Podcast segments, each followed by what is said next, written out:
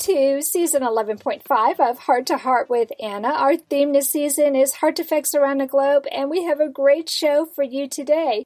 This is part of our Spotlight series. We are presenting shows in both English and a foreign language. I will be the host for the English version of today's show, and Marta Montero will be the guest host for this same show with our same guest, but all in Spanish. So you're not going to want to miss this. It's going to be fabulous. Today's program is Mom on a Mission, and our guest is Jennifer Iguina.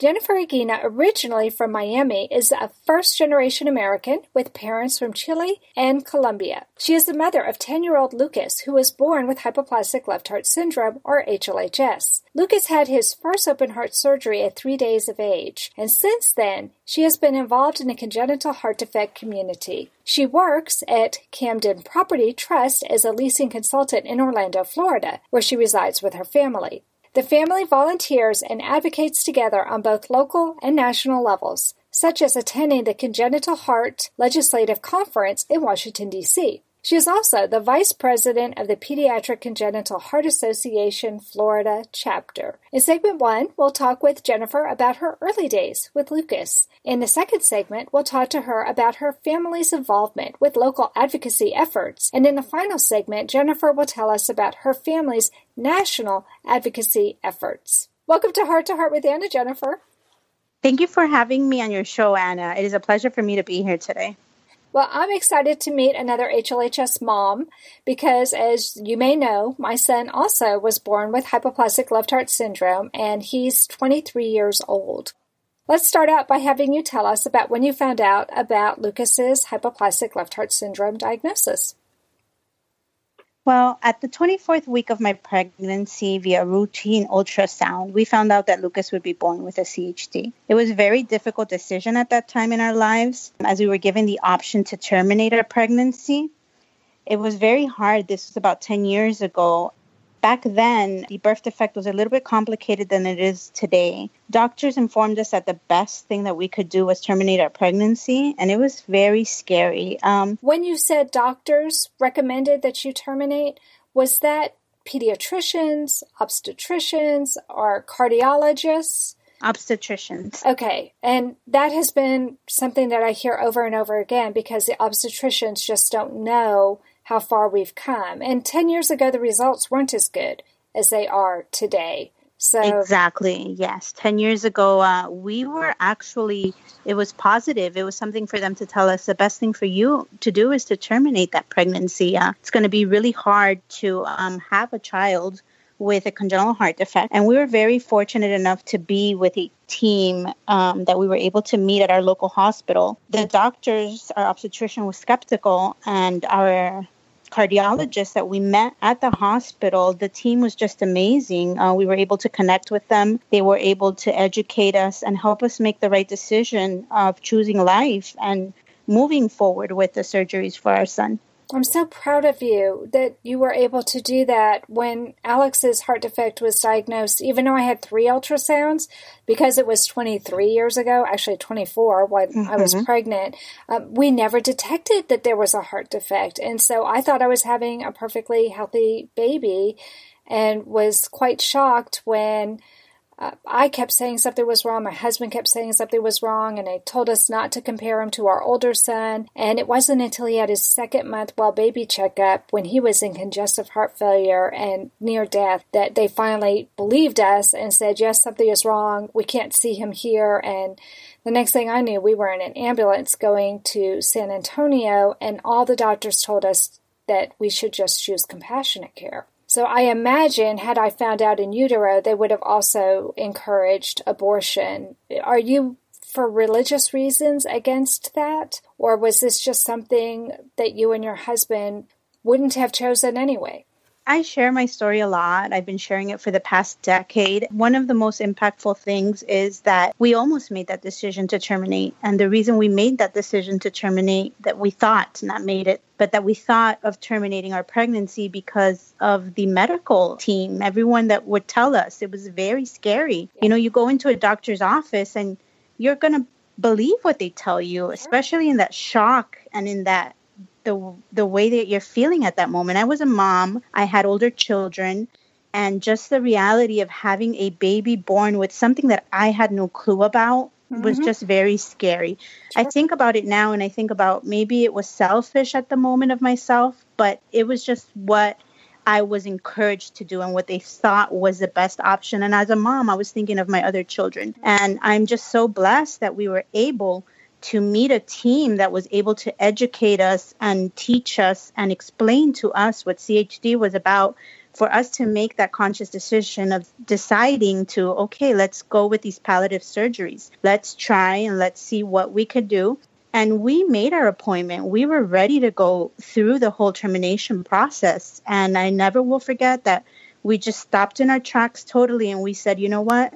Let's give it a shot. Let's try it. Let's figure it out together and let's see what we could do. And we did. We totally changed our minds from one moment to the other. That's we decided to choose life. I'm so glad that things have worked out well for you and for Lucas. That's a beautiful story. And I know that Lucas had his first surgery at three days of age. How old was he when he had his second?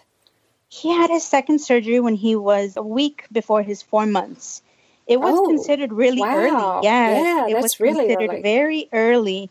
He truly did amazing, and we were home within a week. Wow, that's yes. fabulous. Yes. Okay, when did he have his Fontan? Well, he had his Fontan when he was two and a half years old. Okay. By far, that was the hardest one for us. He did have a lot of complications. It's like I tell ourselves, we went through the two easy ones and then we had to have the tough one. Mm-hmm. It was very tough on him. He was two and a half years old we actually were told that we would be home by the holidays. It was about mid December in 2009. He was two and a half years old, and they told us, hey, you guys should be home by Christmas. You should be able to spend Christmas home.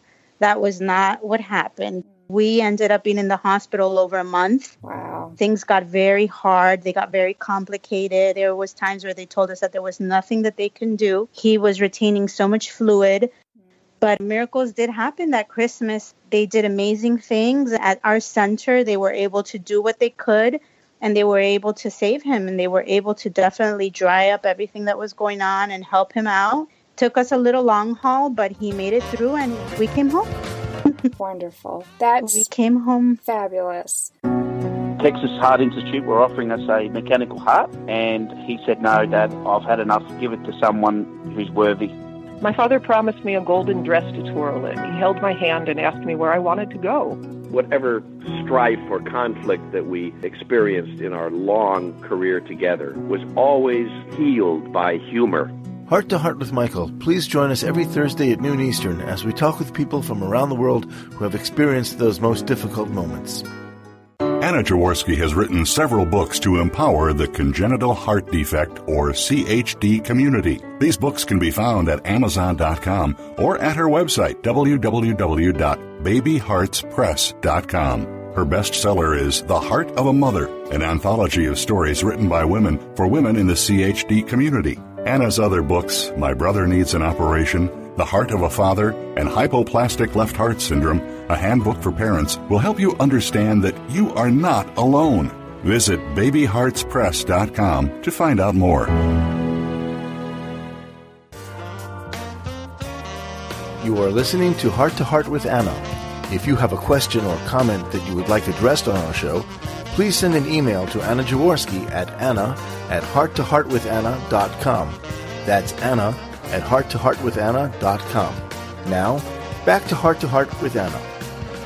Before the break, Jennifer was telling us about her son Lucas and the surgeries that he had for his congenital heart defect called hypoplastic left heart syndrome or HLHS. But now I want us to talk about your advocacy efforts. It sounds to me like you started advocating really early. If you considered termination and then decided to put the brakes on that, sounds to me like that's when your advocacy efforts first started. But I also know that you are part of the Pediatric Congenital Heart Association. So why don't you tell us what role you play in that and how you're being an advocate with that organization?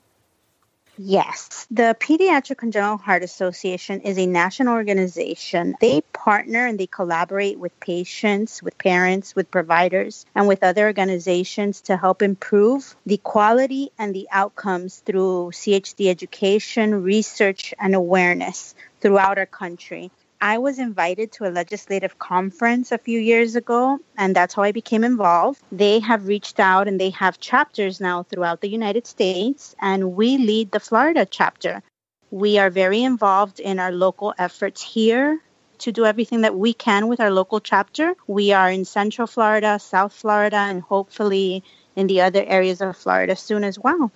That's wonderful. I remember when that organization was first getting started and I was able to give some feedback to them, but it blossomed. It grew so big and then my organization, Hearts Unite the Globe, got its 501c status, so I had to stop helping. And I was sad that I had to stop helping, but you know, there's only so much of a person that can go around. So I just had to promote them through my website, which I have a link to that organization on my website and encourage people who wanted to be involved with that. But I am so pleased to see that now they even have chapters. That's wonderful. And it gives you a chance to do something on a local level that can impact the whole world still because they have a very good website. I'm very impressed with the social media that they have been doing. It's absolutely fabulous. Why don't you tell us about some of the local activities that you take part in?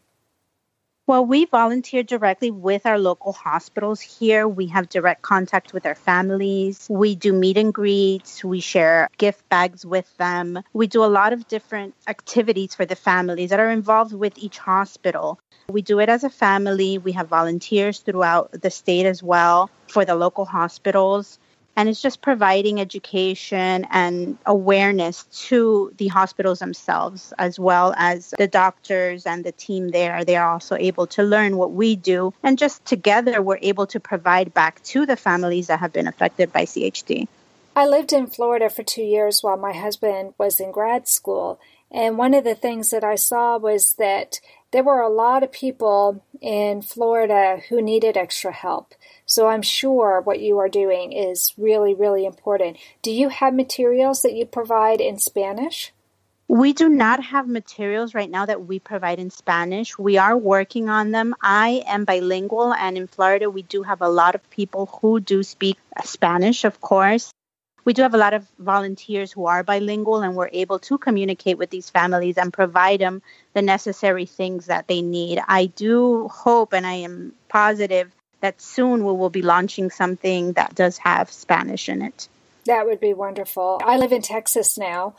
My husband graduated a long time ago. We moved back home to Texas. And that's another problem that we have here in Texas as well. We have a lot of Spanish speaking people. And you and I both know how difficult it was being told that our child has a congenital heart defect, especially something like HLHS, which is really a critical congenital heart defect where surgery is required that first year of life. And in our case, the first days, weeks, months of life in order for them to survive. Can you imagine being told that in a language that's not your first? That would be even harder, or in a language where you find it confusing. Because, like you were saying, at first you are in such shock when you're given a diagnosis that is that dismal to then not even really understand or have resources. That's got to make it a lot harder. Yes. Do you have support groups that meet on a regular basis where parents can talk with one another?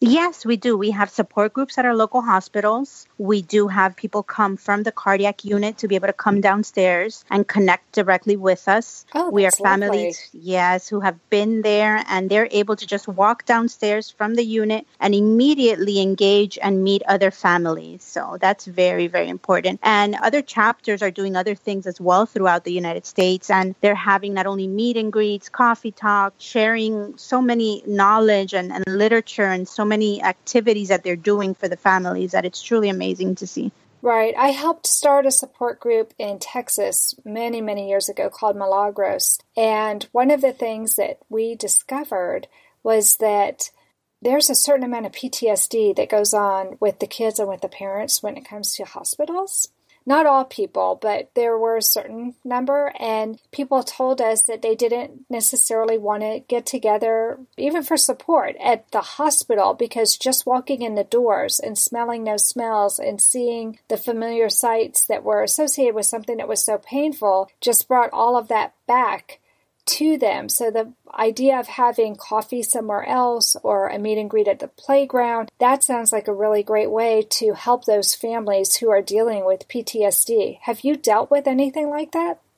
Yes, definitely. We get that a lot, especially same feeling that you have. You know, you walk into that hospital, you wash your hands in that bathroom, and every memory just the soap smells, the hallways, everything. And it's just tough to have to walk in there, uh, especially families who've been through so much, families who've lost their children. And we do get it a lot. So it is important to meet out of the hospital, to meet somewhere else where you can have a conversation and connect with other people and know like lucas and my family we love to connect when we go to the legislative conference in washington d.c and we're able to meet other families. Just being outside of that hospital and doctors and everything it's so empowering. It's very empowering. It is. I love it that you use that word because i agree 100% it's very empowering to meet with other people to share some success stories and hear other people's success stories. It makes you feel like okay we can handle this because i'm sure that all of us i know i have went through days where i wondered if we were going to survive it. And it's such a scary thing. That's one of the reasons I do the podcast because I want people to know they're not alone. And meeting in support groups like this, going to the legislative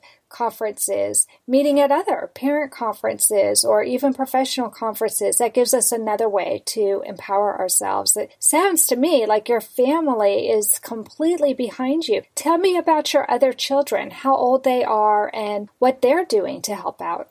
My oldest daughter is 21 years old. She is about to graduate college within a year. She does a lot of volunteer work as well with the local Children's Miracle Network, stuff that is going on here, Ronald McDonald House. She's very involved in giving back, and that's something that she learned through her childhood, through everything that we went through. I have another son. He is 15 years old and he's in the first year of high school. And he is also involved in volunteering. He does a lot of stuff with me with PCHA. He attends a legislative conference as well. He loves to be involved and share his brother's story because it is, like I said, very empowering for our family. It's something that we've been able to do together. My husband also accompanies us. And as a family, we're able to give back because this is not only sharing Lucas's story, but it's our entire family story. It's something that affected all of us in one way or another. We were all affected by CHD. To do this together and to be able to give back to other families and show them that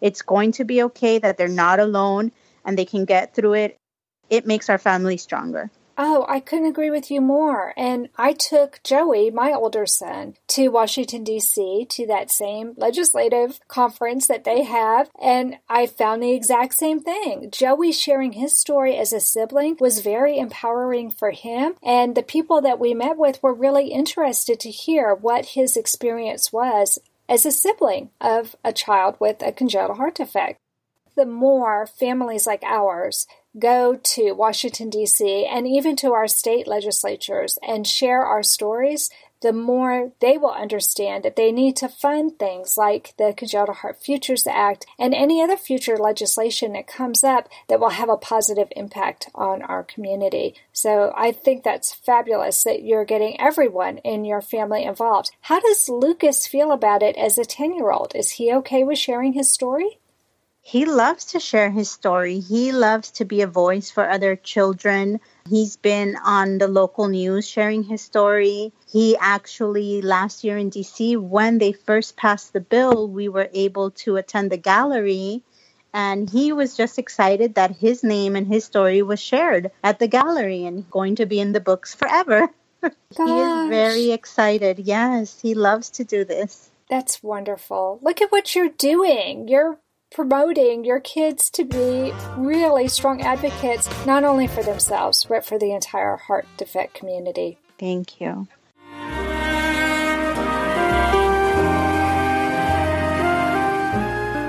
Home Tonight Forever by the Baby Blue Sound Collective. I think what I love so much about this CD is that some of the songs were inspired by the patients. Many listeners will understand many of the different songs and what they've been inspired by. Our new album will be available on iTunes, Amazon.com, Spotify. I love the fact that the proceeds from this CD are actually going to help those with congenital heart defects. Enjoy the music.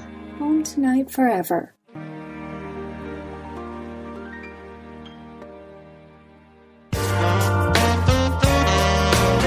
Jennifer, in the last segment, we were talking about your advocacy efforts at the local level. But now I want to talk about your advocacy efforts at the national level. And we did talk about that a little bit when we were talking about Washington, D.C., but let's talk about that even a little bit more. When did you attend the Congenital Heart Legislative Conference, and what was the most important lesson that you learned from that experience? I first attended the Congenital Heart Legislative Conference in 2015 with my husband Carlos. It's funny because I came home one day and I told him, We are going to Washington, D.C. to a legislative conference. Of course, he thought that I was out of my mind, but, but he supported me every step of the way. We have been hooked and we have been attending every year since back then, and we've even taken our family with us. Wow. The most, yeah, That's the impressive. kids have attended with us. Yes, yes.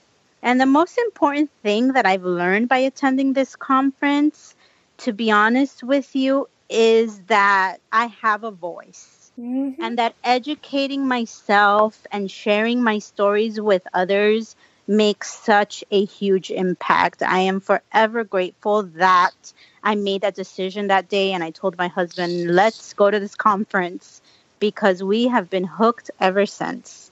I love that. That is so wonderful. And you're used to a very tropical climate and you are brave enough to go and it seems like it's always snowing and unbelievably cold when they have their conference. it definitely is. It definitely is. It's something totally out of my nature and totally out of my way, but so worth it. I think it's great that you've shown the kids that this is something that you value and that you feel that they have a voice. Yes, definitely. So important for us to have a voice. Now, when I went to the legislative conference, they actually had people from the Adult Congenital Heart Association who met with everybody and they yeah. gave us tips on what to say and we broke into groups. Is that what they're still doing? Do they break you into groups and do you go meet with your local congressman? Yes. That's exactly what we do. Mm-hmm. We break up into states and we have our own group, which mm-hmm. our Florida group is amazing. we visit and we share a story. We basically advocate for surveillance, for research, and for awareness at a national level. We request that our leaders help co sponsor the Congenital Heart Futures Reauthorization Act and that they join the Congressional Congenital Heart Caucus and support the CHD appropriations request for the CDC and for the NIH. So it sounds very political and it sounds like we're very involved. Like you said earlier, we are split up into groups they teach us, they educate us, and again, they empower us to be that voice and to be able to share our story. It's not hard at all. My son Lucas does it, and he is the age that he is. And he goes out there and he shares his story. Right. And if he's 10 now, then he was 8. So if it's something that an 8 year old can do, then anybody yes. can do this. Mm-hmm. What I loved was they also provided a folder with information. Most definitely. They taught us about the terminology that would be used because most of us had never done any kind of lobbying on that kind of level. It seems weird to consider ourselves lobbyists, but exactly. that's really what we are when we go to Washington, D.C. And the other thing that I liked was that they told us specifically what we should ask for and why we needed to ask for that. So you just threw out a whole lot of terms that maybe somebody who's listening to this program and hasn't been to Washington, D.C. may not know what those terms are. Like you talked about the CDC. And for those of you who are listening who may not know, that's the Centers for Disease Control. You talked about the NIH, that's the National Institute of Health, and those are governmental institutions that we have here in the United States that govern what's done nationally, and they're very, very important. They need to know that congenital heart defects are the number one birth defect. There are 1.5 million adults with congenital heart defects in the United States today. Wow. That's huge. Wow. Yes, yes, definitely huge. And we have finally gotten to the point where the number of adults exceeds the number of children who are born with heart defects every year. So we're talking about an awful lot of people. We need to have our legislators aware of the numbers and When we parents come and when we bring our husbands and wives and children, then we descend upon them and they can actually see our numbers. So it really yes. does make a difference. I'm proud of everybody who comes together and does that because let's face it, it costs us money. Nobody reimburses us for doing this. Yes. Boys and girls, ladies and gentlemen, bring shoes that you can walk in for a long time. Most definitely, yes. Do not bring your high heels, ladies. You will be crying no, at the end of the day. there is a lot of walking to be done when you go to Washington, D.C., but it really is an unbelievable experience. It's something that you'll never forget. Jennifer, what do you advocate for the congenital heart defect community? You threw out a lot of things really, really fast, but can you say it a little bit slower and explain to our listeners what all those phrases mean? Yes, definitely. We advocate for surveillance we advocate for research and for awareness at a national level. Surveillance is just numbers getting us information, what the hospitals are doing, what they're not doing, a lot of transparency. Research is so important, learning new things, coming up with technology. Technology is changing every single day, and just advocating for more of it. We need more research. We need more people to study what our adults are going through right now, what our children who are going through these surgeries, what is the outcome for a future for our children, and awareness, letting people know that we are out here, that we are so many of us, and that we are continuing to be born and that we're living with CHD. Longer and longer. Just like David, exactly. who is my producer, he's in his yes. fifth decade living with a heart defect. And as these people age, new problems crop up. And Without that research, you're right, we're going to run into problems. And we already are having certain issues that some research could definitely help us to help them have a better quality of life. What a lot of people don't know is that the dollars that go into research right now come from that NIH that you were talking about, the National Institute for Health. They provide grants to researchers. The American Heart Association is working with the Children's Heart Foundation. Those are the two big, big organizations right now that have actually joined forces and they are providing yes. dollars for research as well. But it's not enough. There are so not. many researchers out there who have put forth those proposals to do research and the money isn't there and those research projects go undone. We can't have that happening. So I love what you're doing and we need to promote even more awareness so that even more research will happen so people like David and Lucas and my son Alex can continue to live a quality life and can grow up to be old men telling stories about I remember when. yes, exactly exactly.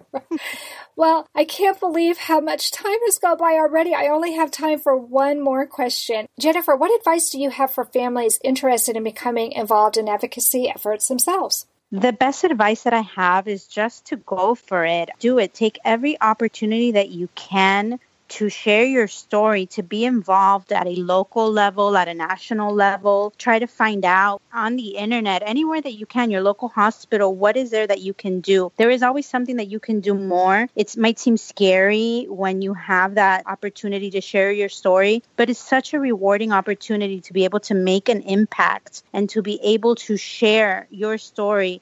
It's kind of like a healing process for people and my advice is just to talk about it, to let it all out because it becomes something positive and it becomes something strong that the entire family or yourself can just give back to the community and empowers you as well. I love that answer. That was so fabulous. Thank you so much for coming on the program today, Jennifer. Thank you so much. It's been a pleasure chatting with you. I truly, truly enjoyed it. Well, great. That does conclude this episode of Heart to Heart with Anna.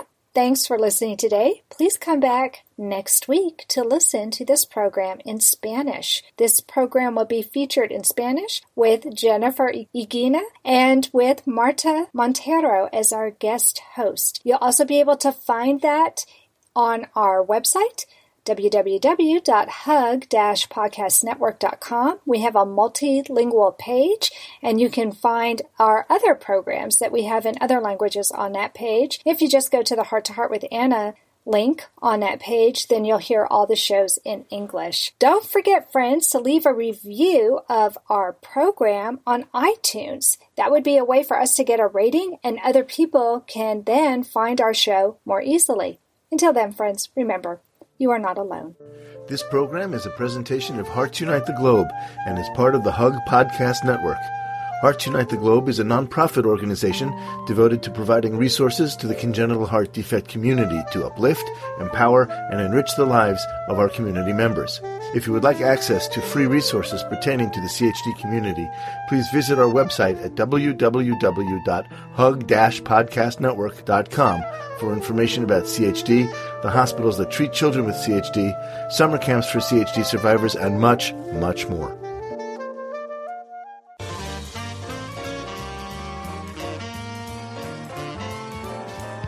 Thank you again for joining us this week.